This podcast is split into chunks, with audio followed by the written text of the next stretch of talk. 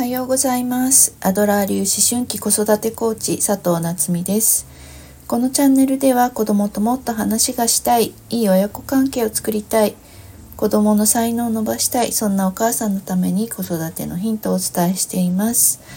あとはねお母さんが毎日ご機嫌に過ごせる方法なんかもお伝えしています。えー、今日は2024年2月の27日火曜日ですね。ね、あと2日で2月も終わってしまいます。もう早いですね。もうあっという間に多分1年終わっちゃうんだろうなという勢いですご、えー、過ぎていますけれども、ね、いかがお過ごしでしょうか。えー、今日はですねちょっと、えー、昨日ちょっと職場でイベントを企画してやってみたので、えー、そのお話をしてみたいなと思います。え昨日ね、えパッククッキングあの災害時用のパッククッキングっていうね、えあの調理法をあの教えていただくっていう、え講座をね企画しました。で、えーとまあ、パッククッキングジャパンっていうところがあるのでそこの方に講師で来ていただいてですね、えー、作っていただいたんですけれどもパッククッキングっていうのはあのポリ袋にあの材料を入れて湯煎にかけて調理するっていう方法なんですね。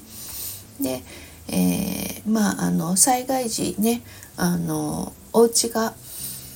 お家に残れるんであればまずはねあの冷蔵庫にあるものから、えー、調理して食べていきましょうというね、えー、ものです。うん、あの災害時用になんかあのねいろいろ、えー、お湯を入れるだけみたいな食事とかあると思うんだけれどもなんかでもそれって味気なかったりとかあんまりまあ最近のはねすごく美味しくできているけれどもあの、まあ、すごい高かったりね。あとお子さんだったら小さいお子さんとかだったら食べ慣れないから食べられないってなったりっていうのもあるしで、まあ、せっかくね冷蔵庫にいろいろ材料ってまあ1週間分ぐらいはありますよね多分ねそんな毎日毎日、まあ、そういうご家庭もあるのかなあの買い出しに行ってっていうことでなくても何かしら冷蔵庫にあの食材って入ってますよね。なのでせっかくだからそれをねちゃんと生かして、えー、まあ、冷蔵庫がダメに冷蔵庫の中中のものがダメになる前にまずはねそれから食べましょうというね、えー、お話でした。で、えー、まああの災害時用にまずはカセットコンロとカセットボンベをねえー、用意しておきましょうという話とあと,、えーと、カセットコンロってなんか使用期限が10年あとはカセットボンベは、えー、7年というふうにおっしゃってましたね。なのでまあそれをあの一応毎年チェックしながらですね、えー、備蓄しておきましょうというお話でした。で、えーね、今回もライフライン先に一応電気が来たのかな？ね、だいたい先に電気が来ますよねガスガスとか水ってあの管を通さなきゃいけないからなかなか復旧しないけれども、まあ、先に電気が復旧するのかな、まあ、でもそれまでの間ね、えー、やっぱりライフライン来ませんのでその間はね、えーと、カセットコーンロカセットボンベで、えー、できることっていうのでねそのバッククッキングのお話をしていただいたんですけれどもあの、ね、お鍋に水を入れてであと、えー、ポリ袋にお米お米もねお米もポリ袋の中に入れて炊けるんですよね。えー、まあ、えー、お米とお水を入れてギュッと縛ってとかあと昨日やっていただいたのは鶏肉のうまみうま煮でしたね。うん、あのお肉にあとはまあちょっと今回はお野菜をちょこっと入れたんですけど、まあ、しめじと玉ねぎを入れたのかな。まあ、あの入れるお野菜はねお家にあるもので全然いいんだけれどもそれに、えーと、お醤油とみりんとお砂糖同じ量今回は大さじ1ずつ入れたのかなそんな感じでキュッと縛っであとは、えーと、デザートも作ろうっていうことでねやっぱりお子さんたちねあの甘いもの食べたいってなるかもしれないから、えーと、ホットケーキミックスとバナナを入れてね。であの書いてある分量のお水とかまああとは卵を入れたりとかね。なんかそんなことをしてそれもポリ袋の中でぐじゅぐじゅぐじゅぐじゅってやって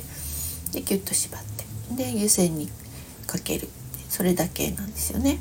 でその3つをこう一気にお鍋に入れて湯煎にかけてそうすると一度にねあの、えー、ご飯とおかずとデザートができるみたいなことを、えー、やっていただきました。で本当にこのお水があれば例えばまあ真水がね飲める水じゃなくても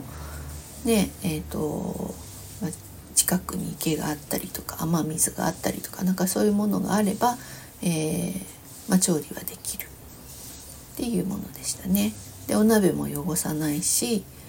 ポリ袋の中に全部入ってるからね。でそのままポリ袋でご飯はおにぎりにして食べたりとかあとあのまあお皿でもポリ袋をあのお皿の上にこう広げてお皿が汚れないようにして食べるとか。なんかそんな感じで洗い物もね出ない。で、えー、済むみたいなね。そういう調理法でしたね。そしてねあの私え、ー、と10年ぐらい前かな一度子供が小さい頃にその、えー、バッククッキングの講座を受けたことがあってあすごい美味しく普通にできるなと思ってあの実は普段のあのお料理ご飯作りもそれでやっていた時期があります。子供が小さくても大変っていう時はあの子供に手伝ってもらってポリ袋に入れてぐじゅぐじゅぐじゅっていろんな材料を混ぜてでもみもみしてもらってであの湯煎にかけてでそのままね、えー、ご飯ができるみたいな。ことですごい時短料理にもなるんですよね。だからまああの保育園だ勤務先は保育園なので保護者の方たちにも来ていただいてね、えー、あなんかあのリモートで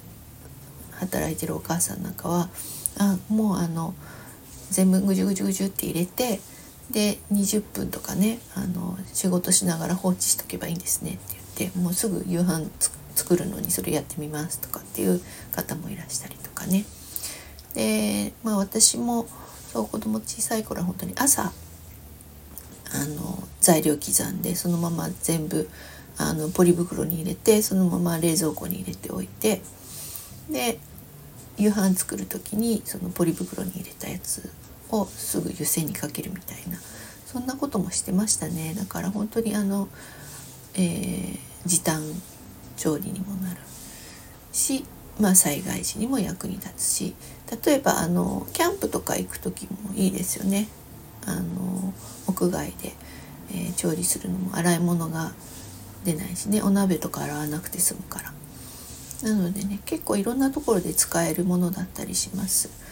うん、のであのお忙しいママたちにはおすすめかなと思います。そう離乳食もねあのポリ袋に入れて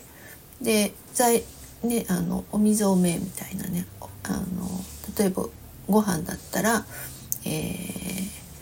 10倍がゆの分量のお水を入れるとか、ね、あと、ね、お野菜とかもあのなんでしょうあの小さく切ってお水多めでちょっと長めにね湯煎にかけるっていう感じであの他の家族のものと一緒に一気に湯煎にかけられるっていうね、えー、メリットもあるのであのぜひあの試していただきたいなと思います。で、えっと、バッククッキングジャパンさんの、えー、インスタのアカウントを見ていただくとねあの無料体験とかもやってらっしゃるしあとはあのレシピなんかも、えー、公開されてるので概要欄に貼っておくのであの気になった方はね是非見て試してみていただけたらなと思います。はい、えー、今日はねパッククッキングについてちょっとお話しさせていただきました。はい、では、えー、今日もパーフェクトな一日をお過ごしください。またね